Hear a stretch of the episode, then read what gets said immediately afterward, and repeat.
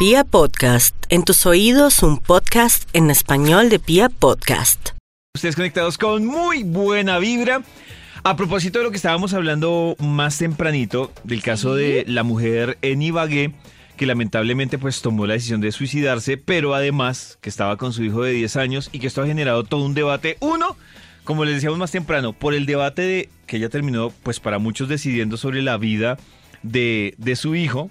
eh, y dos, porque hay un tema que existe, que está ahí, que lo han tratado como por la puntica, pero que muchos consideran que no se le ha dado realmente la importancia que requiere, y es el tema de las personas que sufren de depresión o que sufren de ansiedad. O bueno, no sé si en algún momento de la vida todos Claro, somos pollito, porque para mí decir las personas que sufren de depresión o sufren de ansiedad es como si yo digo, ah, yo no, Sí. pero puede que en algún momento sí. Entonces cuando me lo dicen así, cuando yo me siento triste, como yo no siento que sufra de depresión ansiedad, digo, ah, no estoy enfermo. Y como no estoy enfermo, no le paro bolas. Pues para resolver esa duda y ese dilema que tenemos con Karencita, hemos consultado a nuestro psicólogo clínico de cabecera. Él es el doctor Yesid, que a esta hora nos acompaña en Vibra en las Mañanas. Doc, bienvenido a Vibra en las Mañanas. Muy buenos días y muchísimas gracias por la invitación. Doc, eh, a propósito de esto, yo tengo la primera pregunta y es, todos en la vida, como dice Karencita, en algún momento de la vida podemos decir que hemos sufrido o de depresión o de ansiedad. Ok, sí, se supone que al menos eh, todos los seres humanos en un momento de nuestra vida tenemos un episodio depresivo. Pero un episodio depresivo no quiere decir que la gente esté sufriendo de un trastorno depresivo como tal. El episodio depresivo se puede dar porque la persona tiene un momento en el cual tiene una crisis muy alta y ha bajado su estado de ánimo. Pero la depresión como tal es una patología, o sea, es una enfermedad. Y hay que Doc, esta enfermedad... Ok. Espérame Dime, un momentico, Doc. Voy a pedirle a nuestro producer que nos ayude a mejorar la Sí. comunicación porque te escuchamos súper regular. Karen. Entonces, danos un momentico. Dime, Yopis. No, que mientras que volvemos a, a mejorar la comunicación con el doctor Yesid, hay que decir que hay muchas personas que ya en Twitter, Karencita, eh, Uy, y también por otros de medios, nos han compartido varias historias precisamente de, la, como la pregunta que hacíamos, si uno en algún momento en la vida se ha sentido sin salida. Uy, Eh, no, yo tengo muchas historias. ¿Te cuento? Por favor. Es que la, la- la gente nos cuenta historias de todo tipo y uno con esto se da cuenta que de verdad muchas personas han pasado o hemos pasado por momentos así en la vida. Dice Ángela, el día que me enteré que mi esposo me era infiel con mi amiga y que llevaba más de 10 años, ese día se me derrumbó el mundo. Cogí la maleta, me fui del país un año y lo dejé con todas las responsabilidades que teníamos. Mm, Claro, uno tiene su vida normal y de repente se entera de una cosa así y ese choque tremendo. es tenaz.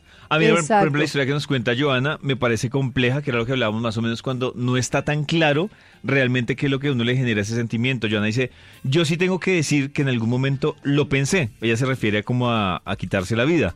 Pero no iba ligado a un tema económico, era solo un sentimiento de soledad que nada tiene sentido y que después con terapia y apoyo familiar uno logra recuperarse, reconstruir su vida y familia. Lo que pasa es que el sentimiento de soledad siento que es tan general, no, no, o sea, no sé, Sí. no sé cómo lo atacará porque es un tema general, pero pero no tan general. Es decir, es la soledad, pero pero incluso yo conozco personas que dicen, "Yo tengo hijos, estoy casado o estoy casada, pero me siento solo." me siento solo, como lo que uno dice de la ironía de unos de los artistas que son súper solos y que uno creería que, mm, que estar acompañados y al contrario, están súper solos. Hay una historia que me partió el corazón, que es cuando uno dice, uy, hijo de madre, los procesos que le tocan vivir a algunas personas son tremendas. Y es de Emily que dice, aquel 16 de julio de 2016, cuando viví la muerte de mi único hijo cuando tenía 14 años, y con él se fue todo. Hoy eh, aún no lo supero, pero cada día me levanto más Hmm. fuerte y seguir luchando por mis sueños y mis metas,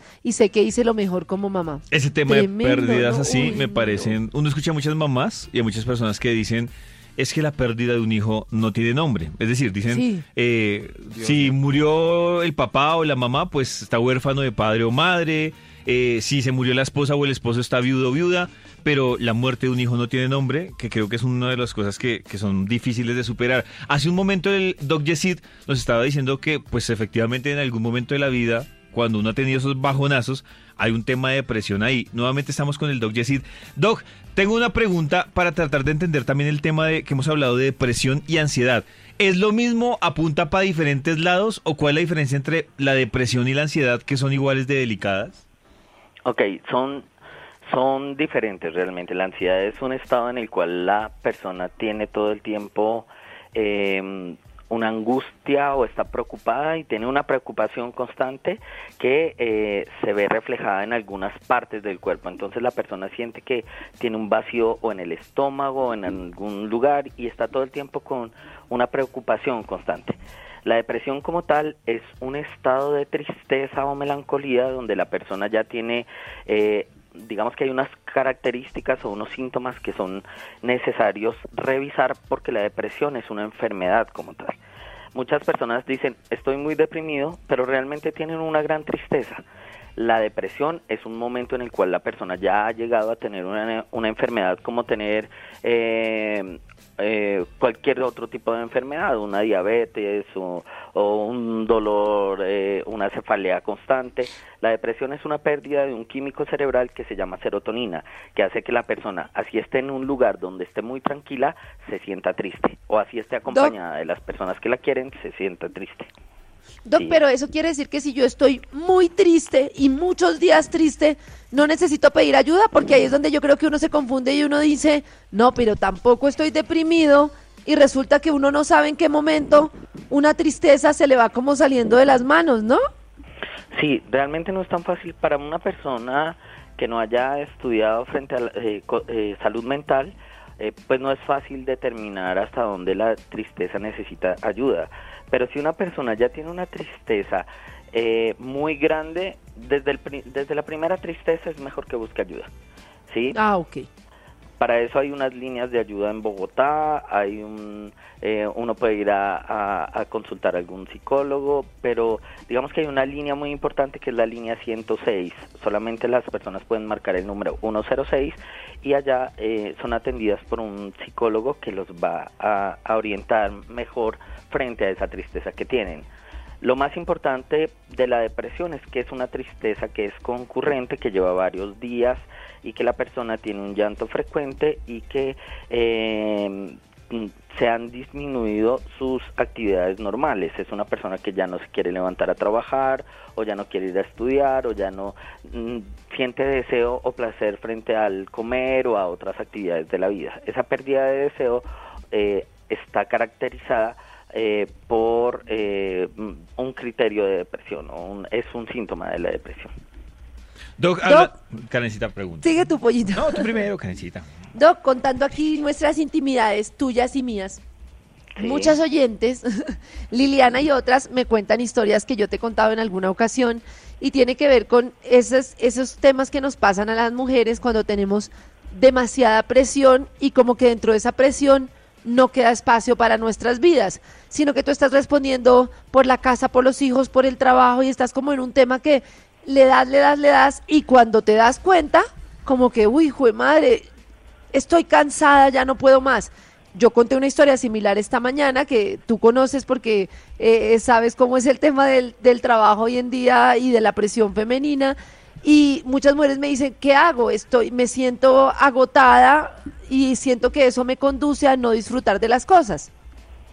Ok, pues algo muy importante en esto es que las mujeres, eh, pues en, en la época actual, eh, las mujeres eh, tienden a tener trabajos donde están mucho tiempo en el trabajo y tienen hijos y llegan a su casa y comparten poco tiempo con sus hijos y eso a muchas mujeres les genera crisis. Hay que tener en cuenta que hay algunas crisis que no son depresión. Los, las, los seres humanos tienen unos momentos en los cuales eh, tienen un desequilibrio emocional o tienen un desequilibrio en, el pensamiento donde sienten que, eh, que no se sienten bien y están buscando una salida. Esa crisis hace que las mujeres se sientan mal con lo que sucede en sus vidas. Cuando están trabajando todo el tiempo llegan a su casa y comparten poco tiempo con sus hijos, pues eh, empiezan a tener algunos tipos de crisis y empiezan a tener unos cansancios emocionales también. Lo más importante acá es hablarlo. Eh, contar con su pareja si la tienen y empezar a distribuir un poco mejor las cargas eh, en el hogar. Eso va a hacer que esta mujer también se sienta apoyada y que disminuya su ansiedad o su crisis.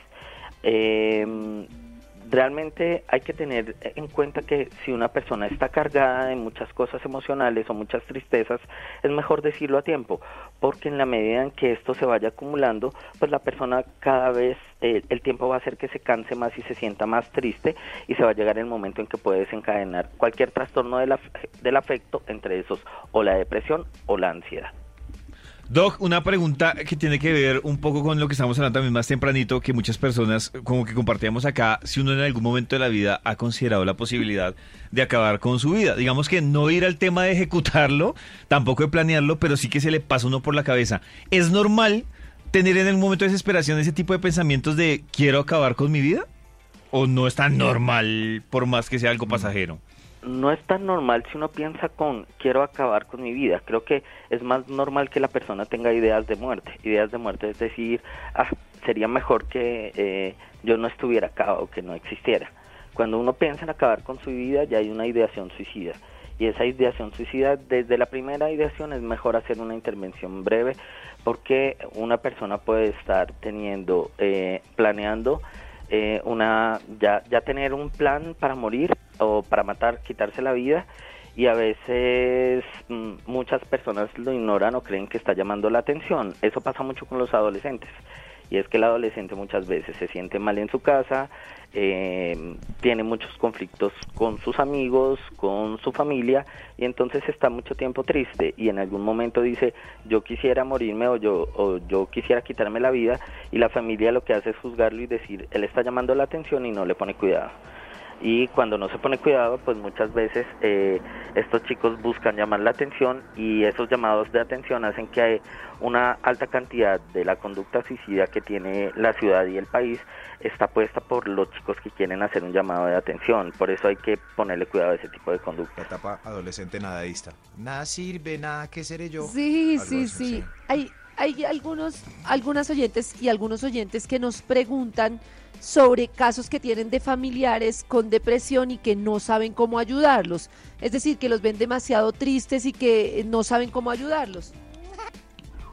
Sí, pues hay una cosa que hay que tener en cuenta frente a la depresión y es que lo que les decía, la depresión eh, cuando está bien diagnosticada eh, uno se da cuenta que es una falta de un químico cerebral que necesita un medicamento. Pero eh, hay personas que tienen muchísima tristeza que puede llevarlos también a tener ideación suicida y que precisamente no han llegado a la etapa de depresión, pero esa tristeza también hay que abordarla. Entonces, ¿qué es lo que se debe hacer?